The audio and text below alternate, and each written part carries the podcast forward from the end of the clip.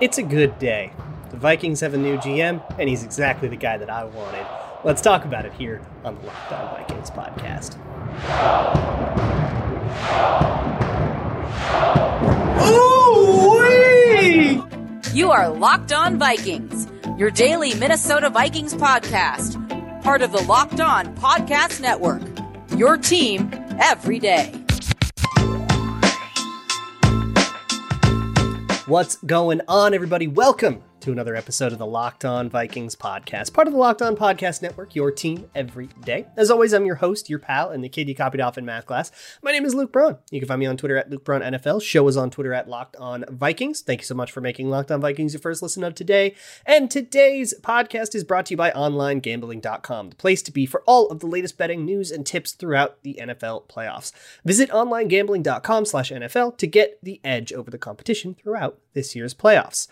And today, we are talking about the big news. The Vikings got him. They got my guy.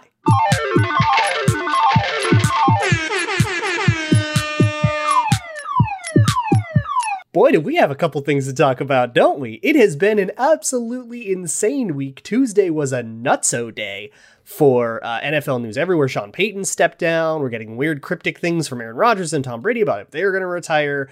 Uh, NFL shows are going crazy, but in the midst of all of it, GM dominoes have begun to fall. And we have, as of this recording, I do not have official confirmation that uh, Kwesi Adofo-Mensah is going to be the new GM of the Vikings but he's going to be the new GM of the Vikings. We, we all but know for certain that that is going to be the case. So let's talk about how this went down, what it means, um, and a little bit about Kwesi Adofo-Mensah's approach to the game. We've talked a ton about it over the last week, so some of it might be uh, like a retread of those points, uh, but that's okay. And maybe even a little bit about where we go for head coach uh, from here, who he might be into as head coach. So, first things first, let's talk a little bit about how this went down because it was a little bit weird. So, yesterday when we talked, it was down to Ryan Poles and Adofo-Mensah.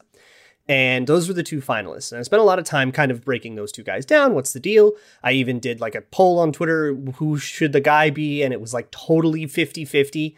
So it seemed like a really difficult choice. And it seems like within the Vikings organization, it was a difficult choice as well. Definitely not unanimous. And there were reports from various people with different sources um, that said, you know, Poles is ahead, Adofo-Mensah is ahead, who's the leader in the clubhouse, but they both had interviews scheduled. Adofo-Mensah's interview was on Tuesday. Ryan Poles' interview was supposed to be today on Wednesday. But on Tuesday, uh, Ryan Poles took the Chicago job. So that tells me that he preferred Chicago. And unless the Vikings gave him some crazy pitch or something like that, or, or some Godfather offer, offered him college football money or something kind of outside of what, what's usual, um, they were going, he was going to go to Chicago.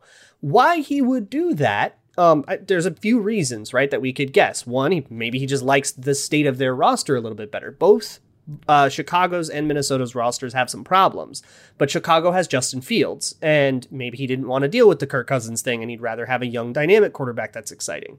Um, if you remember, in the lead up to the Week 18 game with uh, with the Bears, the crossover that I did with Lauren Cox of Locked On Bears, we debated exactly that. Hey, who would you rather go be the coach or GM of? Because we kind of knew that both uh, both organizations were going to get cleared out after that game. So we had that debate. Go listen to that show. It aged very interestingly. But I kind of stand by what I said in that show, which was that look, if you like Justin Fields, unquestionably, Chicago's the place to be. But if you're worried, like I am, that Justin Fields might be ruined, if you don't want to immediately be tasked with fixing a quarterback with your entire career on the line, if you want a little more flexibility, then Minnesota's the place to be. And so Ryan Poles chose the former. He wanted to be with Justin Fields. Now, there's, I've seen a lot of weird comments, um, including some in the YouTube comments. By the way, you can watch on YouTube. Uh, we're on YouTube. Please uh, come on over, subscribe, all that stuff. But I've, I've seen a lot of people say stuff like, wow, they let their preferred candidate go. And for one, I don't know if we know for sure that Ryan Poles was the preferred candidate. I am going to guess it depends on which member of the search committee that you talked to. All of that aside, even if Ryan Poles was the favored candidate for Minnesota, what are they supposed to do about it if he wants to go to Chicago instead? maybe be a more desirable destination, not be in a Kirk Cousins quagmire, right? Have a they should have traded up for Justin Fields instead, but hey, all their parties responsible for that just got canned. So I guess they already kind of did what they could about that. With Poles going to Chicago, it is a very interesting moment, I think, for both franchises, especially as division rivals, which I, I love. I love it. It's very fun. Um, especially, I mean, look, the Vikings and Bears have had fights over the years that have like shaped their entire organizations, even going back to before the Vikings had even played a game. This one is a very interesting, like little hinge moment where it's a fork in the road where these organizations kind of could go one way or the other. If the Vikings, let's say, had traded up for Justin Fields in the draft, and they were trying to trade up, but the offers were very unserious. They offered, I think, a third and a fourth round pick to Carolina to go from 14 to 8. That's ludicrous. Nobody would say yes to that. But hey, you make the call, you see if somebody is going to be dumb, um, see if you can't do something about it. Like, sure, right? But it was an unserious offer. But what if that offer were a more serious offer? What if it were, you know, a first round pick next year? What if the Vikings were willing to do that for Justin Fields? They weren't willing to do that. What if they were? And then the Vikings were the team with Justin Fields, and then suddenly they're the team that's the attractive opening that Ryan Poles goes to. Right now, we don't know what would be different. We don't know what Poles would do that Kwesi won't do or whatever. Um, but boy, isn't that going to be interesting to think about over the years? That's that'll be re- a really fun like NFL three years from now of what if Poles came to Minnesota and if he doesn't go to Chicago, who goes to Chicago? Because I do not believe Adofo-Mensah would have been Chicago's guy. Um, I think they were looking at maybe Ed Dodds. They were looking at a whole bunch of other people. Elliot Wolf was one um, that we also interviewed. So they could have ended up with somebody else. The, the whole domino gets different, and, and the whole shape of the division is probably changing a lot based on this decision and also based on what happens with Aaron Rodgers over in Green Bay. Um, it is a very, very interesting time. So that's really interesting. So basically, we have Kwesi Adofo-Mensah in for the interview while he's in Minnesota. Ryan Poles says, "No, I'm not even going to show up for Wednesday. Uh, I'm just going to stay in Chicago." And now Adofo-Mensah is in the interview as of this recording, which I am doing um, late at night. I live in California. It is midnight right now in California, so it's 2 a.m. and there still hasn't even been so much of as an, as an announcement that the interview has ended. So either it's going deep into the wee hours of the morning, which is something you would maybe have to do if you're working on a contract or something like that, or they all just went to sleep and decided to resume it in the morning. Um, but that doesn't mean the interview has ended. It just means it's paused so everybody can get some sleep. Or I don't know, maybe they're all partying their asses off in downtown Minneapolis. Who knows what's going on? None of the reporters tailed their cars like sometimes they do.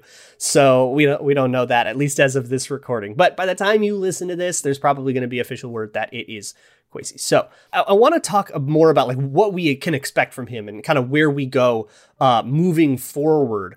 But first, if you remember, um, a couple weeks ago, OnlineGambling.com challenged me to pick the Super Bowl teams, and now they're giving me a chance to uh, to fix my prediction because I was a little wrong. I said the Packers would win the Super Bowl and they would beat the Chiefs. Well, my Chiefs are still in it, but obviously the Packers lost, so I get to change my NFC pick. I'm going to change them to the Rams. Uh, I just right now I believe in the way that Matt Stafford is playing, um, and even though he still has some really bad mistake prone stuff in him, and I think DeMeco Ryans and, and some really clever clever uh, blitz packages and stuff would give him fits, just like the 49ers stole things from Mike Zimmer to give Aaron Rodgers fits. I think he might be able to do the same thing. Um, but I still just, I don't know, I believe in Odell Beckham, Jalen Ramsey, Aaron Donald, all of these players. I just, there's so much superstar power playing well right now in Los Angeles, and they're the home team. So I'm going to go Chiefs, Rams, but I'll give the Chiefs the Super Bowl win. We'll give another one to Mahomes this time. If you want somebody smart to give you their picks instead of me, you can go to onlinegambling.com slash NFL. They have an OG tips article on their website. Um, you can go find their picks there. Make sure you visit onlinegambling.com slash NFL for all of the latest betting news, tips, and odds to give you the edge throughout the playoffs. Remember onlinegambling.com slash NFL to make the most of this year's playoffs. Thanks one more time for making Locked On Vikings your first listen of the day. Make sure you go check out the Peacock and Williamson podcast, especially during the Super Bowl. They're going to be there on the ground giving you all the coverage you need. So go check that out. Let's talk a little bit about Kwesi Adofo-Mensah.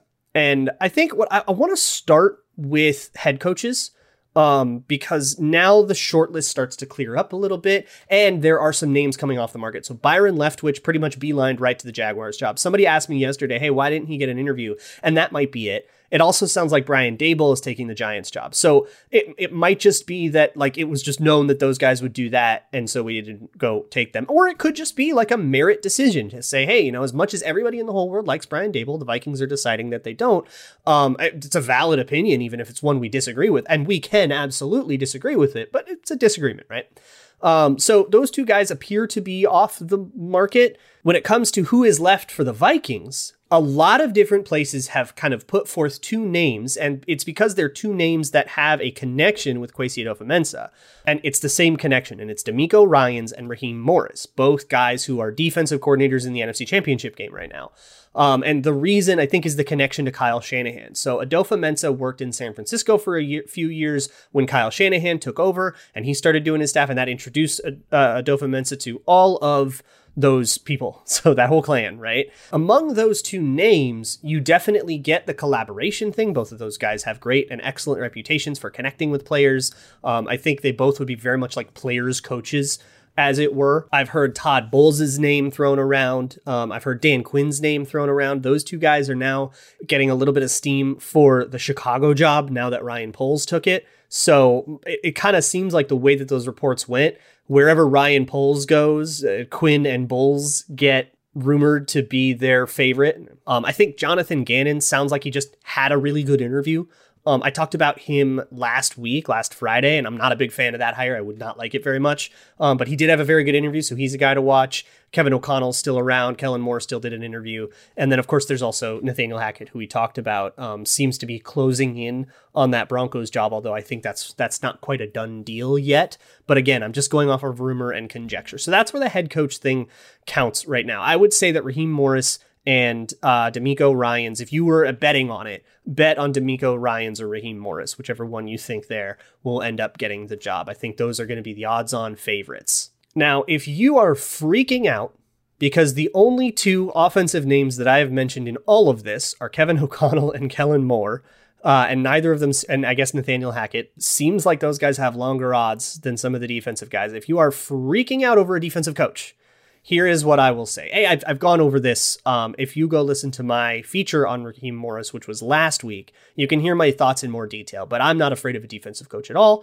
And if you really want to zoom out to Vikings history, they did not have a single defensive coach before Leslie Frazier. They went through Les Steckel, and then Jerry Burns and Denny Green, those guys worked out pretty well. And then Mike Tice, Brad Childress, two defensive coaches. So number three, I don't know if that necessarily feels like it isn't the subversive thing if we want to look at all of Vikings history.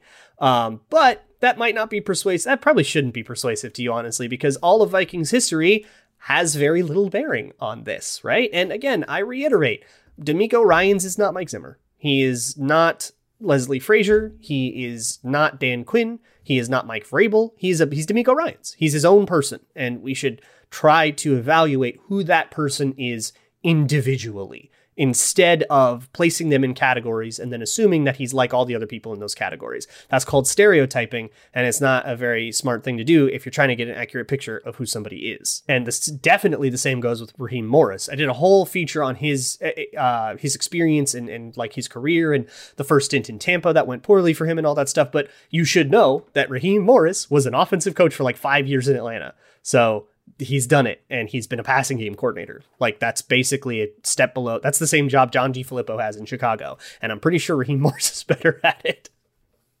So he's definitely had offensive experience. Um, but really, where this comes in is hiring. And this is part of the reason I like Raheem Morris and not DeMeco Ryans as much, is because Raheem Morris has experience hiring um, and being part of those rooms, even hiring on the offensive side of the ball. Mike Zimmer could not hire on the offensive side of the ball. He struck gold with Pat Shurmur once, but Pat Shurmur sucks at being an offensive quarter. That was the only good year he had. He was just as lucky as Case Keenum. And then he got Kevin Stefanski, who had been in the works well before uh, Mike Zimmer got there. And other than that, it was like John DeFilippo, disaster. Klint Kubiak, disaster. Norv Turner, that didn't work out either. So like Zimmer couldn't hire on the offensive side of the ball. And if you can hire on the offensive side of the ball, when someone leaves, it's not that big a deal because you're good at hiring and you can bring in the next guy.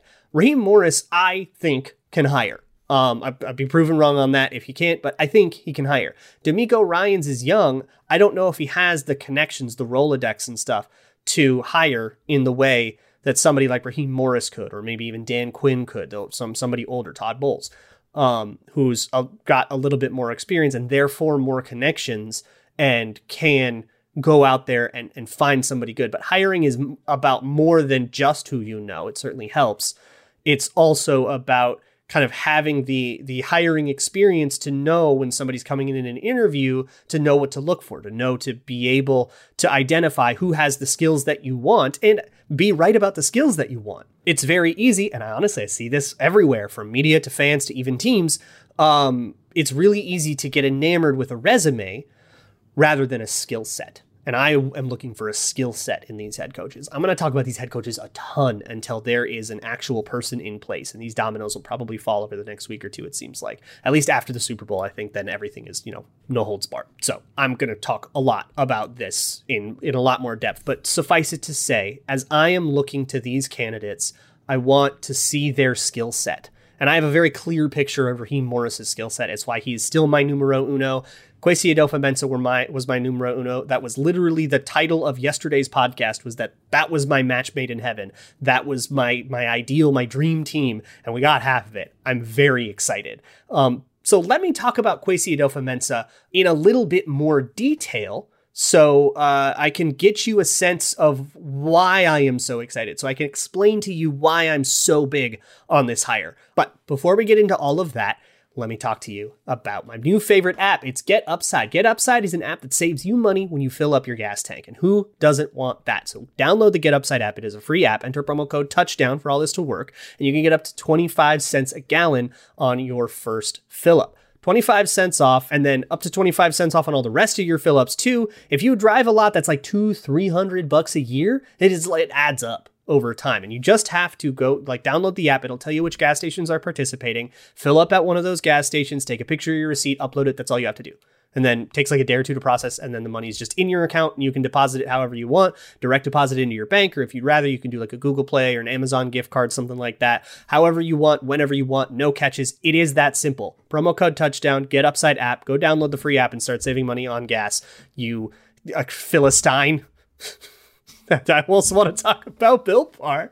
Built Bar is the, the greatest tasting protein bar on the planet. It is covered in 100% chocolate and it'll make you think you're cheating on your New Year's resolution, trying to be good uh, little adventures. And then you're going to want to cheat and you're going to have a chocolatey craving and it's going to be like 1 a.m. and you're going to want it and you're going to want a Built Bar instead. And what's cool about that is a Built Bar has got like 130 calories. It's not going to knock you off the wagon. It's not going to ruin your whole day if you're counting calories. It's only going to trick the lizard parts of your brain that want chocolate into thinking that you're having that cheat day. And you're going to trick that little devil on your shoulder and you're going to say, go, go, go away, devil. You got what you wanted, but you didn't ruin your diet. Built Bar comes in a whole bunch of delicious flavors. This one's getting away from me, everyone. Uh, Built Bar is it comes in a bunch of different flavors like chocolate caramel, uh, chocolate peanut butter, chocolate raspberry, and it is chock full of protein, like 17 or so grams of protein in one of these bad boys. So go to built.com, enter promo code LOCKED15, L O C K E D 1 5. You get 15% off of your order and get yourself some Built Bar at built.com. OnlineGambling.com slash NFL. So let's talk about Kwesi Adofo-Mensah and where he came from and all that stuff. If you've been paying a bunch of attention, you might already know a lot of this. If you've been listening to this show, you definitely know a lot of this. But if you don't, if you're new, uh, first things, welcome. I believe in you. And second thing, uh, he's pretty interesting. He's a much different candidate than you usually get. Um, he's comparatively not very experienced at all. Um, and that turns a lot of people off. If that turns you off, that's totally fair, and you can say you don't like to hire. Um, he first got into football in 2011, which is 12 years, and that is not a lot for a GM. He was on the R&D side for most of his career in, in San Francisco for a lot of it and then in Cleveland for the last few years. The R&D side, research and development, that is what the San Francisco 49ers and I think Cleveland Browns call their analytics department. But it's what we would recognize as analytics. You're, you're looking at trends. You're trying to find strategies that that um, take advantage of those trends. You're finding inefficiencies.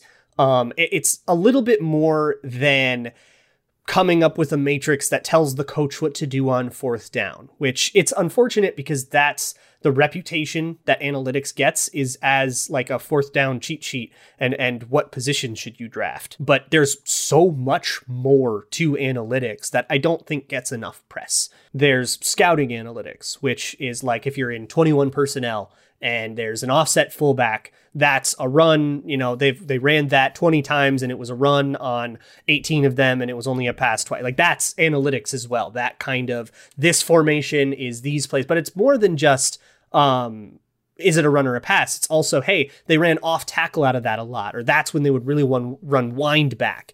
And that kind of scouting analytics is based on charting out tendencies and trying to figure out your opponent's tendencies and then how you can take advantage of them. Things on the offensive side of the ball. Hey, when we motioned the tight end across the formation, they would always shift their defensive tackles and reverse their front in that way that would be a way to utilize analytics in a scouting sense. And that, so that's part of research and development. But it also is things like, hey, offensive linemen with wrestling backgrounds. That was a big Vikings thing that I think came from the analytics department, but also makes sense, like the understanding of leverage and stuff. Offensive linemen from wrestling backgrounds do better. And that is a thing that we think is better, so we're going to try to target it. That can be analytics as well. And so that was kind of Adofo-Mensah's job. And before that job in football, he was a Wall Street commodities trader with a degree in economics from Princeton, which is a totally different person, but he was like a Wall Street guy. And when you think about that mentality, I just wrote an article to this effect. When you think about that mentality, you get a sense for what kind of philosophy we're going to see from Kwesi Adofo-Mensah. Think about being a stock trader. You are buying and selling probabilistic assets. Um, they could be really good. They could be really bad. They have, you know, this percentage of being good, this percentage of being bad. And that is altogether worth this kind of value. And I'm going to pay that. And, you know, if, if the price goes below that value, I buy. And if it goes above that value, I sell. And that, that's going to be Wall Street, right? And that's also like an economics degree helps with that too. Because if you think about economics, there's a lot of overlap and there's a lot of precedent for economics focused people to be in the NFL. Bill Belichick has an economics degree. Um, and he brought in economic, economics people when he was first in New England to try to figure out how to build a good team. That worked out well. Um, there are a lot of economics peoples in in the Browns, with uh, including Kwesi Adofo-Mensah, but he's not the only one that they brought in to help their turnaround and help rebuild that system. Um, a, a, lot of teams hire analytics people out of economics backgrounds. Economics has a place in the NFL. Um, and if you think that that seems too newfangled or new age, you haven't been paying attention because this ain't this ain't new. Um, but and then the reason for that is because the NFL is made of markets, and so people who are good at analyzing markets like economists are going to have success doing that. And that's why Adofo-Mensah got um, into the NFL, or that's how he got into the NFL in the first place. It was always a dream of his. He was a football fan since he was three and stuff. And he decided to put away the day trading thing and follow his dream. And then it actually worked. Take the draft, for example. I've said this a million times. So if you're new, you're going to hear this a lot. Uh, the draft is an auction market. And an auction market, when I say an auction market, that has economic properties that can help us predict the draft if we familiarize ourselves with them.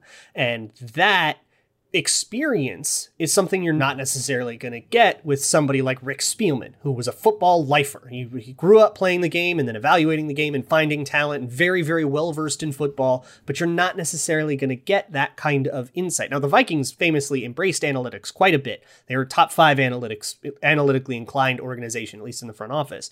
Um, so it won't like drastically change a whole lot, but you kind of get rid of the old school gut call kind of stuff that we would see from somebody like Mike Zimmer. There's another thing that I think will will really separate Kwesi Adofo-Mensah from Rick Spielman. Um, and that is he he kind of says, you know, he learned not to blink in San Francisco. And he cites that 2017 and 2018 were pretty bad years for the 49ers. Go look them up. I think that was like 4 and 12 and 3 and 13 or something like that. Um, and they ran it back because there were injuries and things didn't quite go right and stuff. And they actually traded for Garoppolo in the middle of 2017. They had reasons to think that it would work running it back and they trusted that and they did it and they went to the Super Bowl. And so he kind of learned that, like, hey, if things are going bad, sometimes you can ride out that storm and it'll be okay on the other side of it. Again, that's not unlike riding out a stock. If you buy a stock and it dips right away, hold it and maybe it'll come back up. Shoot, if you are into investing in cryptocurrency, you are definitely familiar with that, with all the volatility that can happen with like Bitcoin and then some of the more obscure like cryptocurrencies and stuff have that. They have like a buy the dip, like it's almost a meme. Um, but that that's a stock trading advice. And the idea of you know buying low and selling high. I in the article I, I talked about Bill Belichick and Jamie Collins. Jamie Collins was a draft pick for Belichick, second round pick, played out his rookie contract. Instead of extending him, they traded him for a third round pick um, to the Cleveland Browns. He played two years in Cleveland and then returned to New England. So you sold him high, and he returned to New England on the cheap, by the way. So you had this moment where you either got to extend him or let him walk. And instead of doing that, they traded him so that they could get resources back, use those resources to improve your team. And then he flamed out in Cleveland. You got him back anyways. And Cleveland was the one that spent a bunch of money on him in free agency. When you got him back, you bought him back, but you bought him low. And that's a very stock trader mentality. And that's the kind of move that, I, I mean, and again, Bill Belichick, economics guy. So that's a, a mentality that I think we can. I, am not saying the guy's Bill Belichick, and Bill Belichick as a GM has plenty of black spots too, but that's the mentality. I'm trying to identify the philosophy, and that's what I want to get to. So uh, we'll talk a lot more about uh, as we go through, you know, what's going to happen at head coach and who's what's he going to do with Kirk Cousins and Danielle Hunter and then the draft and all that. We have a lot of other stuff to talk about, so we're definitely going to have we're going to be busy, busy, busy here on the Locked On Vikings podcast for the next month. For now, it's Kwesi Adofo-Mensah. It's not Ryan Poles. He's in Chicago. Now the battle of the rebuilds begins. So go check out Locked On Bears too. Uh, and we move forward. So I'll see you all tomorrow. In the meantime, check out the Locked On Bets podcast, by the way. Uh, you can find them wherever you find your favorite shows. They'll, they'll help you get your Gramble straight over there. Thank you so much for making Locked On Vikings your first listen every single day. I'll see y'all tomorrow. And as always, Skol.